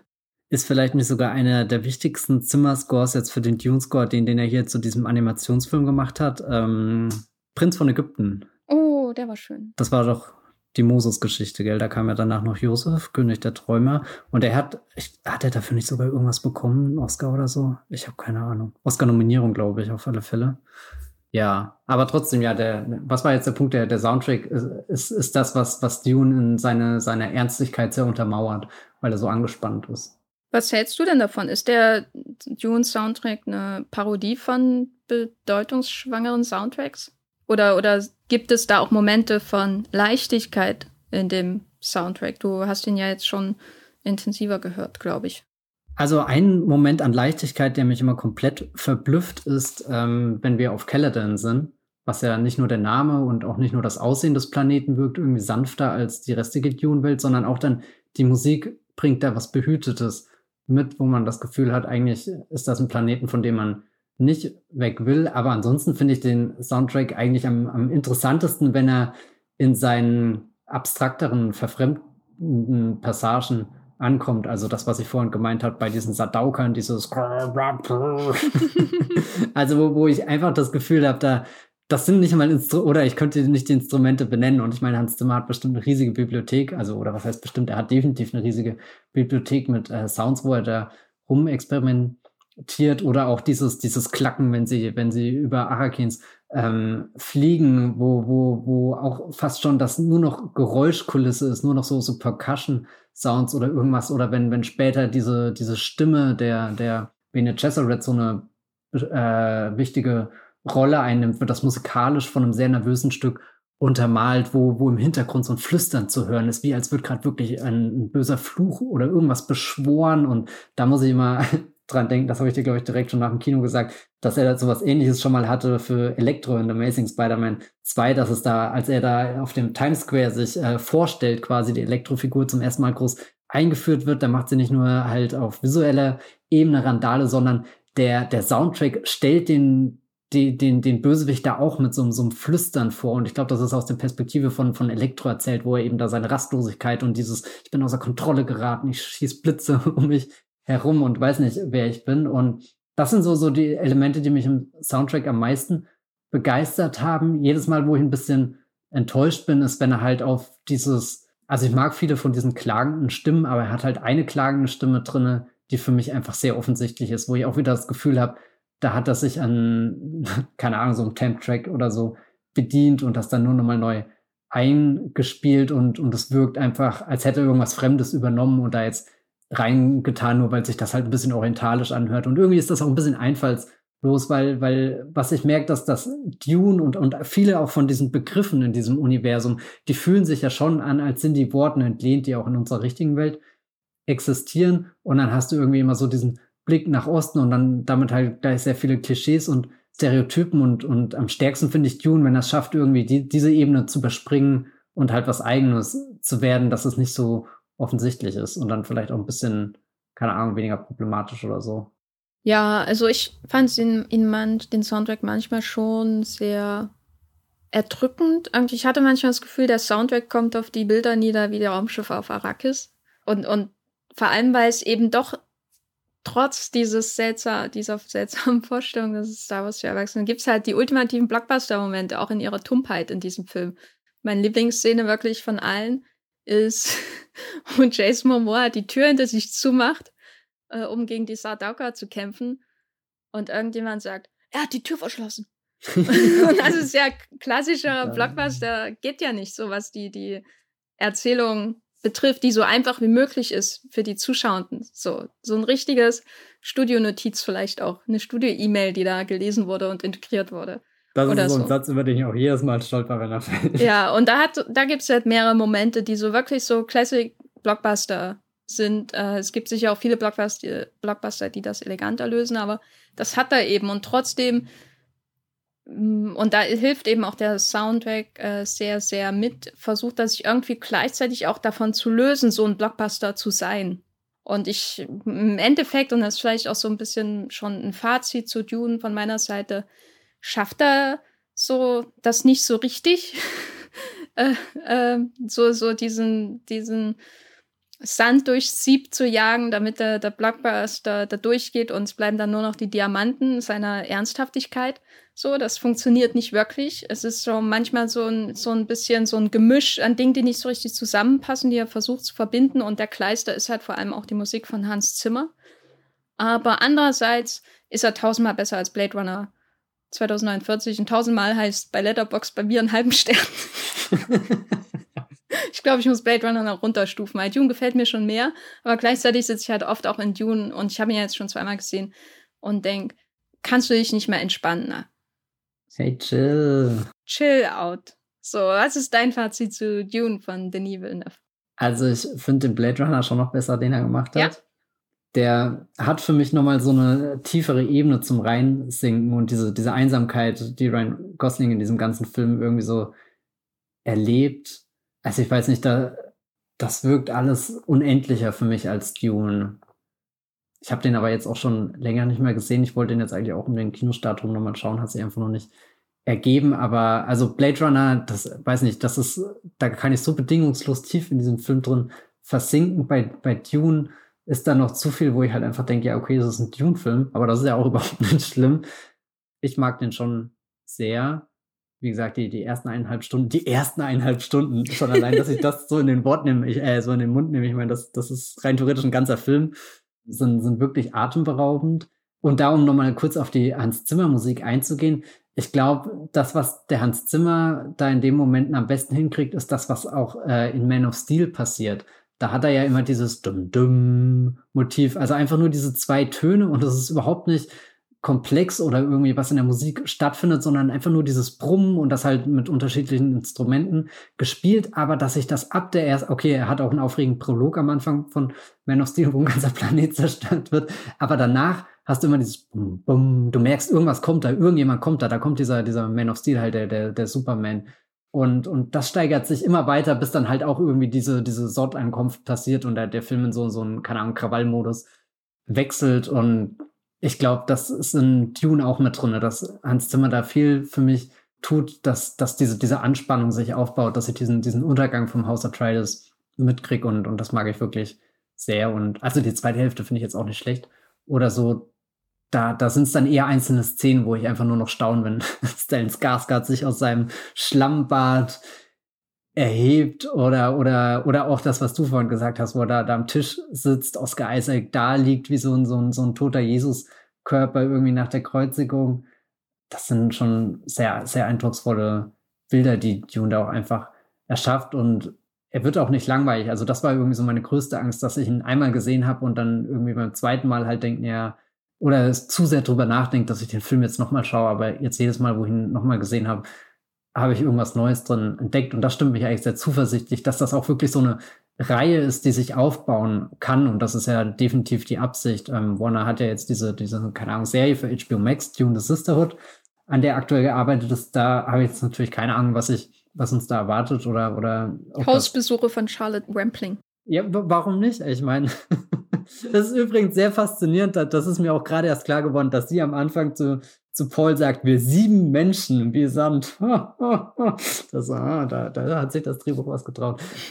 nee, aber, aber dass das generell eine Welt ist, wo ich gespannt bin, wie sie jetzt einfach weiterentwickelt wird. Ich hatte zum Beispiel nach dem Lynch-Film nie das Bedürfnis, dass da unbedingt noch eine Fortsetzung oder irgendwas kommen muss. Aber hier fieber ich jetzt schon mit, dass das gelingt, da eine größere Reihe zu machen, in die man sich weiter vertiefen kann. Das ist doch ein schöner Abschlusssatz zu Dune von Denis Villeneuve, läuft in den deutschen Kinos.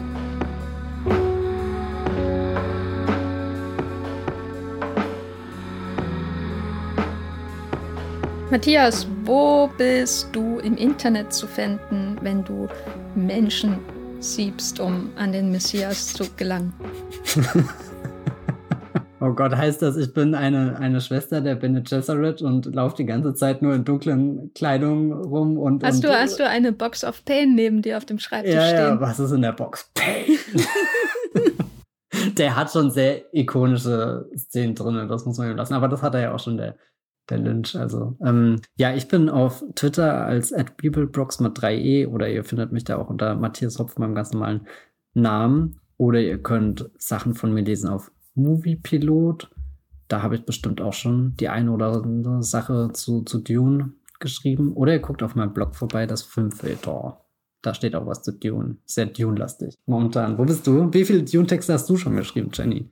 Ich habe mindestens einen geschrieben über den Vorwurf äh, des White Savior-Komplexes hm. beim Movieplot. Genau, habe ich so ein bisschen die Vorwürfe dargestellt und die, dass die schon auf Frank Herberts Buch natürlich zurückgehen und was er eigentlich damit bezwecken wollte, nämlich Kolonias Kolonialismuskritik.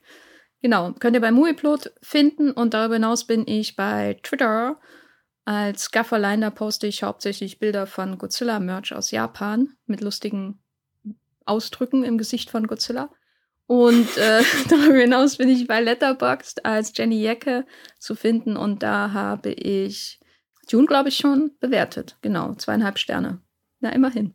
Ja, wenn ihr diesen Podcast unterstützen wollt, dann geht das ganz einfach, indem ihr eine Review hinterlasst, zum Beispiel in eurer Podcast-App, falls es da möglich ist, oder bei Apple Podcasts, genau, Review, Sternchen, viele an der Zahl hoffentlich.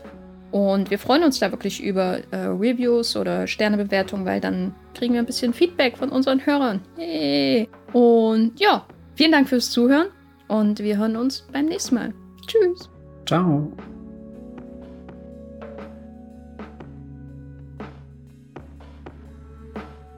Der Wollmilchcast wird produziert von Matthias Hopf und Jenny Jecke. Unser Intro und Outro stammt aus dem Song Slam Canto von Kai Engel. Ihr könnt den Podcast bei allen gängigen Apps abonnieren und wir freuen uns über Kommentare und Bewertungen bei iTunes.